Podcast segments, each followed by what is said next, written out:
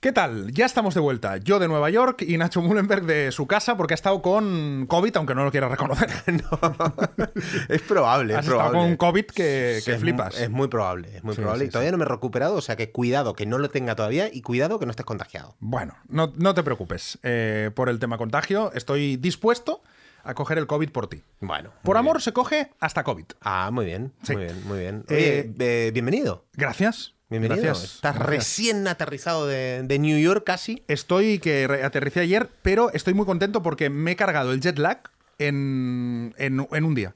¿Ah, sí? Sí, ayer lo hice muy bien. Todo lo que no hice bien en Nueva York, que estuve como 4 días con jet lag, aquí muy bien.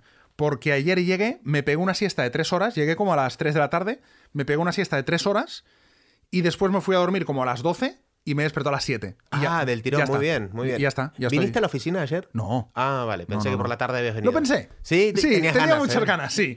Lo pensé ayer a las 8, así dije, va. Y de hecho cogí la moto y iba a venir. Y cuando estaba de camino pensé, nada, voy a comprar y me voy para casa. Pero iba a venir a la oficina, pero como está un poquito lejos, pensé, uff, digo, es que ahora... Y también sabía que no había nadie. Si hubieras estado, hubiera venido. Claro, claro. Pero digo, a París solo, digo, mañana voy. Y hoy he venido a las 9 de la mañana. La vida es compartir. Sí, la vida es compartir. Eso lo tenemos claro, ¿no? La vida es compartir. La vida es compartir. Eso lo tengo clarísimo. Pero muy bien Nueva York, ¿eh? Sí, ¿estás contento? Muy contento. Bien, ¿se cumplieron las expectativas? Sí, sí, sí, muy bien. Muy bien para ir de viaje. No. Es una ciudad donde... creo que las ciudades tienen etapas vitales. Y creo que Nueva York es de 20 a 30. Ok. Creo que Nueva York es de los 20 a los 30. Ay, mira, yo lo veo mucho más de los 30 a los 40. Depende del tipo de vida que hagas. Sí, pero, sí, todo depende, evidentemente. Pero puede ser...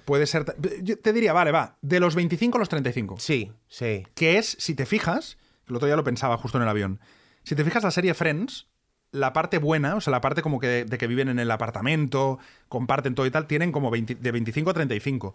Cuando acaba la 10ª temporada, que ya es como que tienen 35 años, se van ya a las afueras, que es lo que hacen la gente de Nueva York en realidad. O sea, el sueño americano, digamos, es como irte a Nueva York de joven, triunfar y a los 35 o 40 irte a las afueras de la ciudad. Claro. Eso es un poco como el sueño, ¿no? Entonces, ahora yo, con mi edad, ya se me queda un poco ir a Nueva York...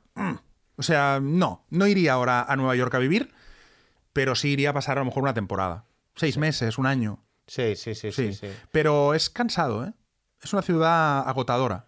Con un ritmo frenético, sí, que se dice, ¿no? Sí, va todo el mundo a tope, pero a tope de verdad, ¿eh? A otro nivel, ¿eh? O sea, no es a tope como la gente puede pensar, ¿no? En Barcelona o en Madrid, no. O sea, a tope de verdad. Ahí se respira la furia de la ciudad. Sí. Sí, yo por eso creo que es desde... Al final estamos de acuerdo, o sea, 35, 40, es indiferente, tampoco cambia tanto, pero sí que es una ciudad que, insisto, yo no he ido, pero ya por la energía, vamos, lo que es evidente, lo que se ve, lo que dice toda la gente, que estás ahí con un objetivo claro, ¿no? Y al final lo hablábamos antes, la gente tiene noción de que está ahí para hacer dinero, para hacer contacto, para trabajar, para apretar, ¿no? Es como una época de tu vida en que sabes que tienes que apretar. Sí, es la etapa vital de apretar a nivel laboral y divertirte a nivel ocio. Exacto. Y luego ya te llega la otra etapa donde no buscas otras cosas, pero no ese ruido, ese ritmo tan frenético de la ciudad. Sí, aparte yo tuve el fallo, porque después lo vivimos como un fallo, el haber estado en Times Square. Ah, sí, por el ruido. Porque es verdad que está muy céntrico, pero eso es. O sea, le llaman, me dijo Juan, a la chica a la que entrevisté, que eso le llaman la Hell's Kitchen, la cocina del infierno, porque... Es como muchas cocinas, o sea, muchos restaurantes, pero de estas de comida rápida, mucho humo, Es todo como... Es muy agresivo. Es una zona muy agresiva. Entonces, claro, para estar allí 7 u 8 días, pues igual Greenwich Village o Ellis Village, o sea, zonas que a lo mejor después vas a pasear y dices, hostia, esto es otro Nueva York, ¿no? De casitas, de mucho más tranquilo, de barrios con bares hipsters, bonitos, ¿no? Y estuve en un sitio muy de eso, ¿no? Como si te metes en Plaza Cataluña. Como si hubiera estado en las Ramblas, ¿no? Entonces dices, hostia. Lo que sí está claro es que se te pasó la tontería de irte a vivir allá. Te quedas acá. Sí, a ver, la verdad es que como lo venía pensando en el avión, digo, es que como en Barcelona no se vive en ningún lado. De verdad, ¿eh? O sea, y hoy que hemos ido tú y yo a hacer un arrocito a la playa y tal... Y es que no hay comparación. O sea, es que ya puedes estar en Nueva York, puedes estar... O sea, tendrá cosas mejores, tendrá cosas más emocionantes, la ciudad es más vibrante, Pero Barcelona estábamos antes, lo voy a contar tal cual está. Estábamos viendo un yate que está en Barcelona, se llama Ópera, que es de un jeque árabe. Y estábamos Nacho y yo mirándolo. De repente ha pasado por detrás el funicular de Barcelona, más atrás el Tibidabo. Estamos nosotros en el Hotel Vela, en la playa. Claro, estamos en la playa viendo la montaña. Comiendo un arrocito. Es que de verdad, o sea, yo no...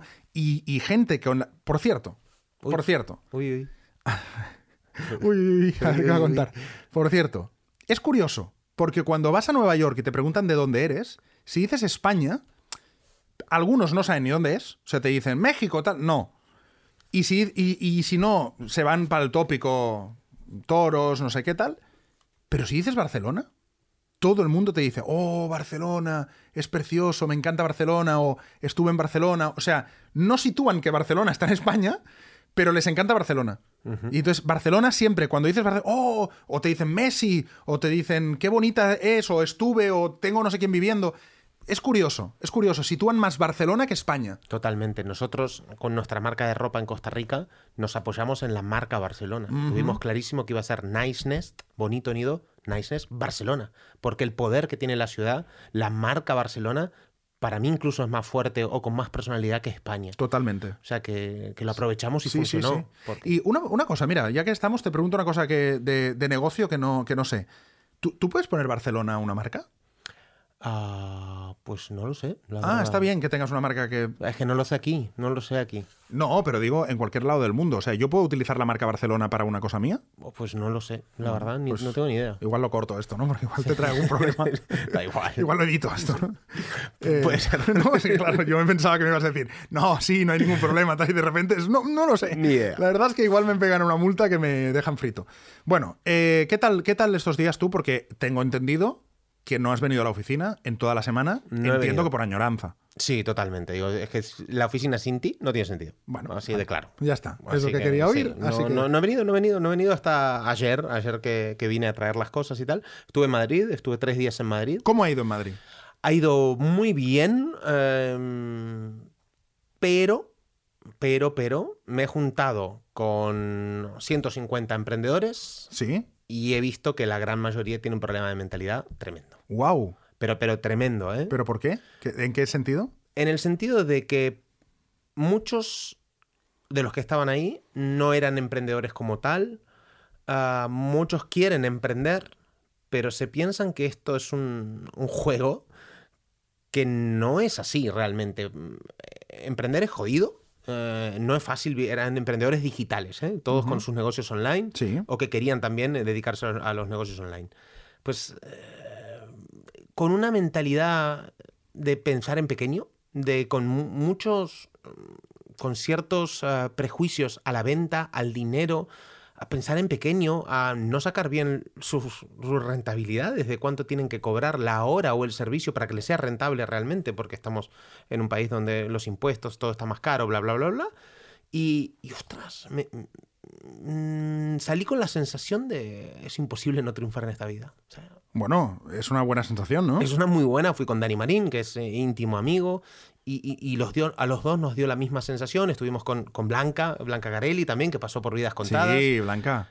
Y ella igual, con una sensación de cierta escasez a nivel mental. Yeah, de muchos, ¿eh? Yeah. ¿De qué media de edad eran? Eran más mayores, ¿verdad? Sí, 35 o claro. 45. Porque fíjate que yo creo que la generación que viene después ya no tiene ese problema de mentalidad. O sea, yo creo que los chavales de 20, 22, 23 que están emprendiendo y que son emprendedores, claro, el que quien no quiera ser emprendedor, pues evidentemente no. Pero yo creo que no tienen esa cosa de mentalidad. Hoy estaba escuchando un podcast justamente que ahora no me acuerdo. Se llama Tengo un Plan. Sí. De Sergio, me parece que se llama Sergio. No, es que no sé cómo se llama, pero sí. Me salió recomendado y lo escuché. Y un chaval que creo que tiene 23 años... y tiene 20 empleados. Ya el tipo... Bueno, la historia es brutal. Y creo que la gente de menos edad ya ha dado un poco el paso de... Pero porque también creo que se ha globalizado mucho el mundo y ya están consumiendo muchas cosas también de fuera y tal. Pero la gente de 35-40 que quiere emprender, es verdad que yo he notado también en muchas cosas que hemos ido y reuniones y tal, que... que aún están como muy limitados por el tema del dinero y de pensar un poco más en grande, sí. Sí, sí, es verdad, sí. Sí. Y de la venta, de la manera de afrontar su propio negocio. Y ¿sabes qué, Enric? Me di cuenta, una espiral como muy negativo. Y yo creo que casi todo lo de esta vida se contagia, para lo bueno, para lo malo, en los negocios, en las relaciones, en la forma de pensar. Y ostras, tú no puedes estar emprendiendo quejándote todo el tiempo.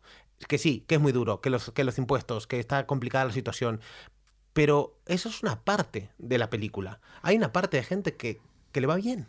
Hay una parte de gente que vive muy bien gracias a los negocios online, gracias a montar empresas. Que sí, que no es fácil, lo sabemos. Pero, hostia, la realidad del emprendedor no solo es que es una puta desgracia, como hablaba todo el mundo, ¿entendés?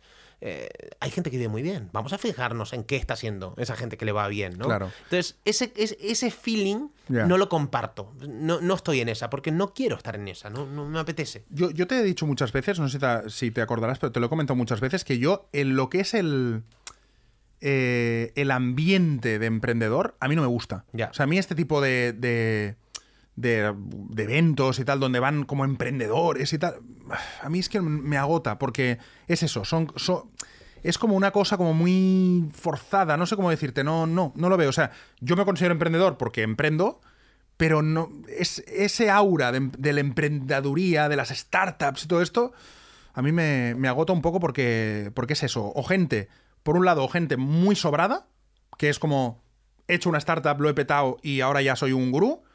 O por otro lado, gente así, que es como que no acaba de arrancar, ¿no? Sí, sí. No, yo tampoco, no soy muy del mundo de startup, no me llama la atención, tampoco sé, ni me he metido, pero sí que tengo amigos y amigas que están mucho en este mundo del startup y parece que, por ejemplo, levantar rondas sea un exitazo. Y yo no lo veo así. O sea, claro, yo tampoco, yo no lo entiendo tampoco. He levantado 1.000.000 de euros. ¿Y qué? ¿Y qué? ¿Tu empresa es rentable? No. ¿Estás jugando con el dinero de otro? Vale, pues vale, yo también puedo hacerlo, ¿no? Pero... No, pero sobre todo el día a día. O sea, lo que decimos siempre, ¿no? Al final esta gente se dedica no sé cómo decirte, como a presentar su empresa a otros para que otros inviertan. Y digo, vale, pero es que yo lo que quiero es hacer cosas. O sea, yo lo que quiero en realidad es... A mí me gusta, pues yo tengo una empresa de podcast, pues hacer podcast, ¿no? Y hacer productos y que los productos triunfen. No quiero estar pensando en quién me invierte, quién no me invierte. O sea, es un mundo que no, a mí es que no... Sí, no te gusta. No me llama la atención. No. Y hay empresas geniales con proyectos espectaculares y gente que le ha ido muy bien y maravilloso, pero a mí tampoco me llama la atención, ¿no? No. Pero no era de startups, ¿eh? Era todo más pequeños empresarios, autónomos, freelancers, gente como nosotros, digamos. ¿Y no pudiste sacar un networking de calidad? No, sí, interesante, pero... no fui una persona activa, o sea, a mí venía alguien y no me conocía de nada y toma, pum, y me daba la tarjetita. Y digo, pero ¿usted quién es, señora? ¿Usted quién es? Que no sé qué hace, o sea, ¿qué piensa que voy a hacer con esta tarjeta? Que después te voy a buscar el nombre de tu página web, te voy a investigar. No, es que no. El networking no va de dar una tarjetita. El networking va de conectar persona con persona. Hey, ¿qué tal? ¿Cómo estás? De algo en común, generar un vínculo. Somos personas. Sí. No soy una máquina que voy recolectando tarjetitas. Me parece patético eso. No, eso no lo hago y no me gusta. No, y aparte, conectar también la parte personal. O sea, claro, conocer a la persona. Luego. Pero es que primero, para mí primero va la personal y luego ya lo otro. Claro. Y luego si tenemos un punto en común, pues mola, ¿no? Genial. A ver, vale, pues por ahí podemos hacer algo. Tal, pero si no hay una conexión personal, es que... Claro, venir de la tarjeta. Es que de verdad. Es que sí, es un poco triste, verdad, sí. De verdad. Sí, así que bueno, pero estuve allá, me llevé todo el equipo de podcasting, la gente alucinaba con todo. La gente flipaba, ¿no? La gente flipaba, porque me lo monté en mi habitación. Me gustó mucho, por cierto, tu newsletter. Me gustó mucho tu newsletter en la que explicabas un poco, porque al final es mentalidad. Eso de, si me hubiera cogido una habitación normal, hubiera tenido que alquilar un estudio, no sé qué. O sea, los números que hiciste me gustaron mucho. Porque al final, es verdad, acabas teniendo una suite porque puedes grabar allí y te sale más barato. Y me salió más barato, claro, exactamente. Y me gustó mucho. Para ubicar a la gente que no lee mi newsletter, que no entiendo. No entiendo. Puse un título que era ¿por qué pagar 500 euros por una suite? Es muy barato, extremadamente barato, no sé qué. Y lo desgranaba. Y es que es cierto. Yo me fui al evento... Yo pagué la entrada y dije, pues ya que va, hay un cartel de ponentes muy buenos, pues voy a ir ahí y voy a dejar el escenario preparado para que surjan entrevistas y charlas, y lo voy a meter todo dentro de la membresía de mi club. Y la verdad que sí, que salió muy rentable, hice contactos muy interesantes, y también te digo, hay que estar en estos eventos, ¿eh? Y el evento estuvo muy chulo, ¿eh? O sea, Omar de la Fuente, el que lo organizó, un cartel de locos, muy bien trabajado, todo muy bien, y es importante lo presencial. Eso tengo clarísimo, ¿eh? Da igual el sector en el que estés, las relaciones, insisto, que se hacen tomando una copa, nos quedamos hasta las 2 de la mañana pues tomando cervezas, comiendo algo, es que ahí se hacen... No, es que nada que ver. Ahí suceden las cosas. Nada que ver, lo online nada que ver, sí, sí, nada que ver. Y me encanta que digas esto de lo del equipo y tal, porque es una de las cosas que a mí más me gusta del mundo podcast, que es el poder con muy poquito dinero comparado con, ¿no? con otras cosas... poder tener tu estudio móvil. Total. Y poderte llevar a un hotel a... ¿Dónde era? ¿Madrid? En Madrid. En Madrid. Y decir, pues tengo mi equipito en Madrid, y si me voy a Valencia, me puedo llevar mi equipo a Valencia. Hostia, a mí eso me encanta. Me encanta, me apasiona eso. A mí también, me gusta mucho, y el hecho de guardarlo... O sea, parecía que no, pero... enrollar bien el cable, claro, guardarlo, o sea, con la funda, y el que todo cierre perfecto, todo, y que sea todo bueno, de calidad. Ah, a mí y cuando lo montas, decir, hostia, ahora en una suite con tu set montado, hostia, me encanta. Estaba encantado y sobre todo la impresión que daba la gente, ¿no? Decía, ostras. Claro, ¿qué te decía la gente? La gente flipaba, me dice, macho, pero ¿cómo estás aquí? Claro, una suite, no sé, ponele 35 metros cuadrados, era una muy grande, un salón. ¿En qué hotel te quedaste? ¿Cómo se llamaba? Chamartín de Juan. Que era donde se hacía el evento. Sí. Y bueno, sí, la gente alucinaba. Dice, ¿cómo te has montado esto? Claro, porque para llevar todo esto, pues una maleta grande. Claro. O sea, un maletón para que vaya... Porque aparte me fui con los libros, a la gente le daba los libros. No sé, estuvo muy chulo. La experiencia estuvo muy buena. Qué guay, o sea, como experiencia, bien. Sí. Bien. Sí, súper, súper. Y sí, estoy muy de acuerdo con lo presencial, ¿eh? O sea, lo presencial es básico. O sea, hoy en día ya... Lo online, yo creo que para el tema pandemia y tal estuvo bien... Pero no se puede quedar lo online, no puede ser lo que se quede. No, y para muchos, había muchos que eran tipo diseñadores web, gente que le gusta estar en el, no en el frontend, digamos, en el backend, ¿no? Y claro, es la zona de confort, estar atrás de una pantalla, ¿no? Pero, ostras, salir ahí es que te da oportunidades, de verdad. Y te conecta con gente que, hostia, Nacho, sí, ahora tengo varias entrevistas para diferentes podcasts. Y gente que no te conoce nada, pero uno te presenta al otro. Y hay gente que se mueve muy bien en estos lugares. O sea que es hiper recomendable, y que hoy en día, con la digitalización, las redes y tal, nos hemos acostumbrado a que todo sea online. Y no menospreciemos lo de siempre, que es el contacto. El irnos a tomar algo con alguien y sacarlo. O sea, al final... sacarlo del personaje o de lo profesional, y con una cerveza en la mano, es que de verdad que suceden conversaciones mucho más interesantes. Aparte que cuando uno está en este tipo de evento, yo creo que estás también porque tienes ganas de después ir a tomar algo, de salir de tu realidad. O sea, no, total. El que está ahí no está tampoco para irse a las 9 al hotel del apartamento, del apartamento, a la habitación del hotel. O sea, está como para después saber qué pasa, ¿no? Entonces todo el mundo está en el mismo rollo. Y eso mola también. Mucha gente que conocía el podcast también. ¿Ah, sí? Sí. No tiene nombre. Gente que no hubiera dicho jamás que escuchaba el podcast, que yo no nos conocíamos personalmente, pero yo lo seguía por redes y tal. Y el tío escuchaba el podcast. Sí. ¿Y por qué no hubieras dicho que escuchaba el podcast? No sé, porque a priori no era el perfil, digamos, ¿no? Un perfil más técnico, del marketing y tal. Pues sí. Sí. Lo escucha. Bueno, porque ahí conecta con la parte personal también, quizá, ¿no? De decir, no... Saco pues esa conversación entre tú y yo, que a veces es de humor y a veces es de cosas más de emprendeduría, pero está bien. Claro, y un tipo también que dijo, yo también tengo 2 hijas, entonces me acuerdo ese capítulo con Enrique, tú le decías, pero Enrique no te terminó de entender, me dice, porque yo sé lo que querías decir como padre, y digo, ya, pues no sé. Qué guay. Sí, hay veces que, claro, evidentemente que alguien que esté en mi misma situación a nivel personal, profesional, misma situación, mismas inquietudes tal vez, conectará más con una parte, otros con otra, conmigo. Claro, seguro. Y es así, es lo bonito, claro. Hay veces que pienso también, ¿no? Que nos contactan muchas más chicas, mujeres, que nos escuchan, no sé si... Sí, hay mucha audiencia femenina. Que es 90% más o menos. Sí. Tranquilamente. Sí, ¿no? Sí. A nivel de redes y tal, o sea, los datos que tenemos, claro. Sí, los datos que tenemos. Pero los datos que tenemos, sí. Pero rondará ahí, ¿no? 9 de cada 10 mujeres. Sí. No sé, es como que me olvido a veces que no se escuchan nombres.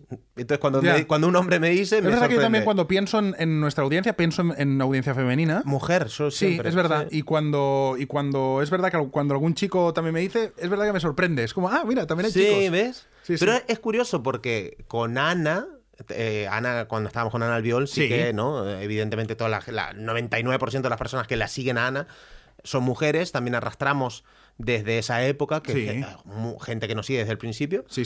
Pero, ostras, siendo dos chicos... Sí, pero yo también, mi audiencia personal también es muy femenina. Ya, yo también, sí. Claro, sí, entonces yo, a mí en Instagram el 90% son mujeres también. Entonces, igual por ahí al final, entre lo que arrastramos de Ana, lo tuyo y lo mío, hay mucha mujer realmente. Sí. Entonces, guay, sí.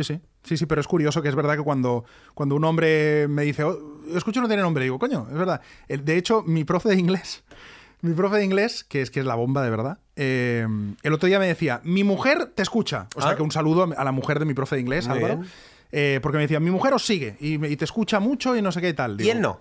Él no. ¿Ves? Por eso. Pero la mujer ya se ha enganchado. O, por ejemplo, en el club, en The Wild Bunch, que hay un par o tres de socios que siempre nos dicen, mi mujer ahora se escucha. Sí, pero es verdad, mi mujer verdad, siempre. Sí, curioso, sí, ¿eh? Sí, curioso, sí. Y es curioso porque, no sé por qué, pero bueno, sí. En fin, yo quería comentarte también de mi viaje a Nueva York, referente a la mentalidad, que es algo que nos gusta mucho hablar en el podcast. Una cosa que te he comentado comiendo, pero que lo quería decir también en el podcast, que es la mentalidad tan diferente que tienen los americanos, o al menos la gente de Nueva York, a nivel de... cómo se expresan, cómo comunican, cómo hablan abiertamente de dinero. O sea, el tipo del Uber, a mí me decía lo que ganaba, me explicaba el modelo de negocio. O sea, en España me parece marciano que yo vaya en un Uber y me diga qué modelo de negocio tiene, que es un emprendedor, que gana no sé cuánto, que ha montado no sé qué... Hostia, y el tío del Uber me contaba todo esto, ¿no? Aparte, la capacidad que tienen para empatizar contigo, ¿no? El tío nos dejó enchufar... en nuestro móvil, en el coche, pusimos música, el tío iba cantando con nosotros. O sea, de verdad, tienen otra mentalidad. Me subí al avión, al lado había un chico, justo al lado mío. Me tocó al lado de estos de tres, iba Judith, yo y un chico que era de Nueva York, que había estado en Barcelona 3 meses y volvía a Nueva York.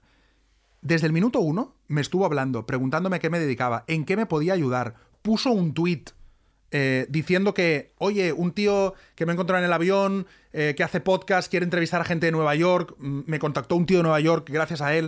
O sea, de verdad, es que tienen otra mentalidad. Y es la mentalidad de eso, de estar abierto, de hablar, de conocer, de no tener vergüenza, cómo se expresan, cómo comunican. Me da una envidia el cómo hablan, cómo comunican, siempre con esa seguridad, esa manera de hablar, de sentenciar, de... siempre abiertos a hablar con otras personas, a escucharte. Me parece, de verdad, que tendrán muchas cosas malas, pero a este nivel no me extraña que hagan negocios, porque es que son muy buenos haciendo eso, son muy buenos. Acá me llamó poderosamente la atención cuando me vine a vivir a España, ¿no? No digo solo de Barcelona, tal vez el catalán sí que es un poquito más cerrado. Sí, somos un poquito más cerrados. Es una realidad. Que costaba mucho empezar o entablar una conversación que te abras al principio, ¿no? Nosotros los argentinos somos de hablar muy fácilmente y de conectar también los unos a los otros y hablar, no sé, de forma natural, es que nos salen de forma natural, pero sí que lo sentí mucho aquí en España, era como una barrera, ¿no? Como que cuesta entrar a un círculo también, cuesta que te abran las puertas, incluso... entre personas de acá, ¿eh? No todos, ni mucho menos. Parte de mis mejores amigos son catalanes, mi pareja es catalana, mi familia por parte de Dani también es catalana. Hay de todo, obviamente. Pero sí que me llamó la atención eso. Y, ostras, no sé, lo natural es que entre nosotros nos comuniquemos, en que podamos entablar conversaciones de entrada, no pasa nada por preguntar. Quiero decir... Sí, pero es curioso, ¿eh? El comportamiento en un restaurante, en un bar, aquí entras y cada uno está como en su mesa, no sé. Y ahí entras y pequeño comentario que le hagas a alguien de, oye, perdona, tal, ya está. Ya crea una conversación. Ah, ¿de dónde eres? ¿De qué trabajas? Tal, no sé. Hostia, dices, pero ¿cómo puede ser? Hasta el punto que Judith a veces me decía, a mí me agobia que de verdad, o sea, que no hay un sitio donde no hable con alguien, ¿no? Es que es justo al revés. La antítesis a esto. Es la antítesis a esto, que es a la mínima, es ya está, pum. O te viene el camarero, se está media hora hablando contigo, te explican, ah, pues yo soy de México y he venido tal. O sea, la capacidad de estar abierto, de hablar, de no saber nunca con quién puedes hablar, de ver el negocio en todos lados... Hostia, es envidiable realmente, ¿eh? Mira, hoy justo escribí una newsletter que hablaba un poco de esto. Leí un libro el otro día de... No sé si era Scott Adams. Ay, no me acuerdo el nombre. A ver, espera que lo voy a mirar porque ahora no me acuerdo el nombre. Pero bueno, decía que hay tres tipos de personas. Y a ver cómo era... Adam Grant. Uh-huh. Y él hablaba que hay tres tipos de personas. Uno que son, que yo le puse los chupadores, él tiene otro nombre. ¿Cómo se llama el libro? Porque la gente no sabe. No me acuerdo ahora. Era un estudio. Ponlo en Instagram luego, sí, porque si no. Por cierto, ¿qué poca bola me diste? Pero poca, cero. O sea, hablamos y me dices, pon unos stories de Nueva York, no sé qué. Yo ahí poniendo las banderitas, la basura, más banderitas. Y digo, no llega respuesta. Nada. Cero. Nada. ¿Sabes qué? No pude ni verlos. O sea, estaba tan mal, porque estuve enfermo, sí, que no pude... No terminé de verlo, o sea, me dolía la cabeza de coger el móvil, imagínate, y ni vi los stories. Y yo, Nacho, mira, ¿en las serio? Banderas. Sí, hostia, pues... están hechos para ti, Nacho, mira, aquí banderas, y ahora estoy en no sé dónde. Y la gente comentando tal, y digo, no me ha dicho nada, no me estaba contesta fatal, nada. Te lo juro que estaba fatal, bueno, estuve 5 días en la cama hecho pelota. Bueno, no pasa nada. Bueno, total, ¿qué decías? Que él hablaba de que la gente, que hay tres tipos de personas, vamos a por el principio, los chupadores, los dadores y los equilibrados. ¿Sí? Uh-huh. Los chupadores son personas un poco egoístas que tienden a buscar su propio interés, que quieren ganancias sin preocuparse por los demás. O sea, estos son los que nos escriben y dicen, oye, que voy a estar en Barcelona, tomamos un café. Algo por el estilo. Bueno, no exactamente. Sé. Después están los dadores, que son personas generosas que se preocupan por el bienestar de los demás, que están dispuestas a ayudar y compartir recursos de forma genuina, gratuita, digamos, sin esperar nada a cambio. Y después están los equilibrados, los que buscan un equilibrio entre dar y recibir, tratando de mantener un intercambio justo, digamos, y recíproco en las relaciones. Uh-huh. Entonces, cuando yo leí esto, lo más natural es pensar que el equilibrado es la persona que le va mejor en la vida. No, pero seguro que son los dadores. Pero curiosamente, los dadores son las personas que tienen más éxito en la vida. Claro. Pero a la vez son los que tienen más casos de fracaso en la vida. ¿Por qué? Porque no saben poner límites. Porque son personas que se sienten agotadas, que dan muchas veces de más, gente que se aprovecha de ellos, gente que incluso termina siendo abusada en diferentes aspectos de su vida. Pero bueno, ahí hay que aprender a marcar ciertos límites. Uh-huh. Pero la conclusión es eso. La gente de éxito da. Es generosa. Por eso a esta gente le va bien. Porque es que está en el avión y el tío pone un tuit desinteresadamente. Totalmente. Yo flipé. O sea, pero... Es así. La generosidad es sinónimo absoluto de persona abundante. De persona que le va bien. No. Y después me mandó un directo mientras estaba en Nueva York. En plan, ¿qué pasa, tío? ¿Necesitas algo? Tal, ¿está todo bien? Y dices, coño, pero este conocido grande, en el avión. Qué grande. Pero, coño, ahí está el tío, ¿no? O sea, bueno, sí. Pero ese carácter que hace que yo a este tío ahora le tenga en estima... Y que si el día de mañana me dice, oye, que vengo a Barcelona, tal, y se crea un vínculo, pues bueno, pasa por eso, por dar sin esperar un poco nada a cambio, ¿no? Totalmente. E insisto, la importancia de saber cuándo dar también, ¿eh? Uh-huh. Cuándo dar y cuándo no dar. Porque no puedes agradar a todo el mundo. O sea, para mí es sinónimo de escasez crónica, ¿eh? Intentar gustar a todo el mundo. Claro, no, y porque yo lo cuento y parece bonito, pero este tío, antes de poner el tuit, me preguntó, ¿cómo te va en TikTok? Y en Instagram. Ah, amigo. Y yo le dije, mira, pum, y le enseñé. Y le enseñé en, pues eso, en TikTok 60.000, en Instagram 30.000, no sé qué. Y me dijo, wow, tienes muchos seguidores, tal. Y al cabo de un rato, me dijo, voy a poner un tuit, no sé qué. O sea, no todo es... No dan puntadas sin hilo. Claro, tampoco, claro, no es una cuestión de lo doy y ya está. No, es, hostia, este tío, veo que es un tío que de repente, bueno, que se dedica a la comunicación, que le va bien en España, no, nunca sé lo que tal... Le voy a echar un cable, ¿no? Uh-huh. Que no me cuesta nada. Bueno, pues un poco eso, ¿no? El saber a quién das, pero dar. Y dar genuinamente. Porque este tío no es que lo hiciera por algo en concreto. Simplemente es como, bueno, pues un punto de conexión. Absolutamente. ¿No? Que creo que lo tienen muy claro ellos, ¿no? En el conectar está la clave. Uh-huh. En conectar con gente. Y de cada 10, pues 2 te van a dar algo que te puede cambiar la vida o la situación. Sí, y eso lo tienen clarísimo. Sí. Sobre todo, también... Te lo decía antes, la grandeza. Se respira grandeza. Para mí se respira grandeza. O sea, en cómo piensan. Cómo piensan en hacer las cosas, cómo construyen, ¿no? Solo ir por la ciudad a ver esos rascacielos, dices, coño, es que esta gente ha dicho, pues pudiendo hacer un rascacielos, ¿por qué voy a hacer un piso de 10? Y todo es tan majestuoso, todo tan grande, toda la importancia que le dan a todo. Tú fíjate, yo pensaba, yendo por Nueva York, digo, la cantidad de marca que han hecho, o sea, han hecho marca de tantas cosas, ¿no? Han hecho marca de la bandera americana, han hecho marca de los taxis amarillos, han hecho marca de los hot dogs, de los rascacielos, de Wall Street. O sea, tú te lo paras a pensar y es que es una marca andante Estados Unidos. Y eso es lo que les diferencia, que todo lo venden, claro. Todo lo venden. Claro, y la importancia, volvemos a una frase que está muy sobada, pero es el hecho de somos la media de las 5 personas que nos juntamos, bla, bla. Y es que es cierto porque nos contagiamos. Total. O sea, el otro día también me salió esta respuesta, ¿no? Me preguntaron, ¿emprendedor se nace o se hace? Hostia, se contagia. ¡Wow! Qué bueno, me encanta. Porque si yo estoy contigo, con el otro, es que es inevitable que me salga una curiosidad, algo por decir, ¿qué está haciendo Enric? ¿Qué está haciendo el de al lado? ¿Pero por qué hacen esto? Entonces, hostia, es imposible que no haga algo. Sí. Es imposible. Y esto pasa con casi todo. Total. Si estamos con gente, de verdad, que vibramos, pero a la baja, es que nos vamos a contagiar. Total. Si tú estás pensando que esto es una mierda, que no se puede y tal, que es complicado, que qué duro y tal, es que de verdad que te lo vas a terminar creyendo. Porque las personas que están a tu alrededor te están contagiando esa vibra. Totalmente. Para lo bueno, para lo malo, pero se contagia. Sí, hace poco un seguidor, no sé por dónde, por Instagram o tal, puso una cosa que me encantó, que dijo... desde que estáis juntos, Nacho hace podcast y tú haces formaciones. Sí. Digo, claro, es que yo nunca hubiera hecho una formación y quizá tú sí hubieras hecho un podcast, pero, hostia, no, es guay el decir, yo hago una cosa, tú haces otra, ¡pum! Y nos contagiamos en eso y acabamos haciendo los dos cosas que por ahí no hubiéramos hecho separados, ¿no? Sí, sí, sí. Para mí esa es la gracia. Sí, sí. Y saber frenar también, ¿no? Y decir, uy, para... Esto me está aportando, por más cariño que le tenga. O puede ser un familiar, puede ser tu madre, puede ser tu pareja, puede ser tu hijo, que de repente te tira para abajo, ¿no?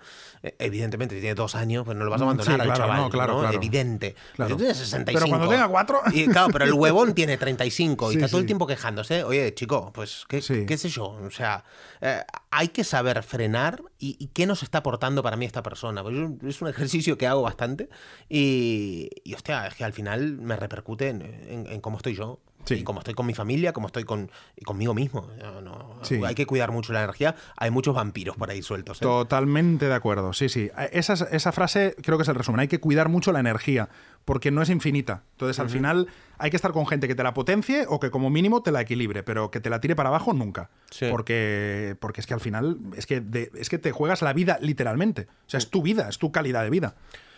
Así es, por eso estoy en una etapa de voy a trabajar menos, Enrique. ¿Sí? Sí, sí. Vas a trabajar menos, ¿eh? Sí, voy a venir... No sé qué tiene que ver esto con... De la energía, de cuidar la energía, porque le he dado mucha energía al trabajo. Mira, bueno, muchísimo está bien, en los últimos meses, siendo consciente que era el momento de apretar, de que la vida un poco requería de que yo meta el push ahí y que de la empresa del futuro requería que el Nacho del presente se enfocara en esto. Pero ahora estoy en un punto de que necesito priorizarme, necesito priorizar a mi familia, o sea, me nace, quiero esto. Pero Nacho, también está bien porque nos enseñan que el dinero se gana de forma mensual, que tú tienes que hacer tal para cada mes, pero es que en tu caso, tú a lo mejor, pues por tu forma de entender el negocio, puedes hacer a lo mejor un lanzamiento y ganar un dinero que a lo mejor eso ya tienes para todo el año. Entonces, bueno, es una forma de montártelo a tu manera, pero no tienes por qué ni siquiera sufrir ni sentirte culpable, porque tú ya has hecho tu trabajo. Entonces, bueno, pues está bien. Sí. Está bien. Sí. O sea... sí, tal cual, tal cual. Me siento así, quiero... El otro día lo pensaba, Enrique. Digo, yo dejo a Bruno siempre corriendo a la mañana en la guardería y voy a casa, dejo el coche, cojo la moto y me vengo para acá, ¿no? ¿Qué necesidad de estar corriendo así? Es que yo mismo soy mi peor jefe, a veces. De verdad, ¿eh? Sí, sí. Si le hiciéramos a otro lo que nos hacemos a nosotros mismos... No, estaría denunciado. Estarías denunciadísimo. Sí. O sea, trabajar no sé cuántas horas, no cuidarte, no cuidar la comida, no hacer deporte... O sea, tú imagínate que tú le hicieras eso a otra persona. Es que sería explotación. Sí, no. Hay veces que... No, hay que autocuidarse. Totalmente. Pero eso es algo que se dice mucho, que lo sabemos, pero luego a la práctica, pues hay por momentos que... que me cuesta llevarlo, ¿no? A ver, cuesta un huevo estar equilibrado en todo. Bueno, yo no conozco a nadie. Nadie está. No conozco a nadie. Nadie. ¿No? Acá estamos para desinflar un poco a los gurús, claro, que dicen que todo le va bien. Mentira. ¿Qué va? Están todos jodidos. Entonces, bueno, o sea, yo hace 2 o 3 años, no me acuerdo, sufrí como que me quemé con el trabajo, ¿sabes? Me llegó en verano, después de apretar. Bueno, fue cuando empezamos el podcast, ¿eh? No sé si te acuerdas. ¿Sí? Tu burnout fue justo cuando empezamos el podcast. Vale, pues fue hace 2 años. Hace 2. Que, bueno, estaba trabajando por cuenta ajena, con mucha presión. No podía más. Y ahora siento que si sigo con la misma intensidad, voy a terminar igual. Pues para antes. Entonces, por eso. Sé que es momento de frenar y pues llegaré acá, vendremos a comer. Y... Va, perfecto. Ya está. Perfecto. Ya está. Perfecto. Pues con eso vamos a terminar el programa de hoy. Por cierto, me voy a Valencia mañana. Estoy nominado de los premios Grande A. Ya lo sé, ¿eh? Marca mejor... No, ¿cómo era? Marca... Me olvidé. Vale. ¿Estás nominado a algo? Estoy nominado a algo. A ver si ganamos. Hombre, eso es un triunfo de todos. Yo creo que tienes que ganar. Yo también. Bueno. Yo también. A ver si en la semana que viene comentamos. A ver cómo fue, si gané, no gané. Al menos a ti te han nominado. Sí. Sí, ya es algo. Hala, hasta la semana que viene. Nos vemos. Adiós. No tiene nombre. Nacho Mühlenberg y Enric Sánchez. Un podcast producido por 729.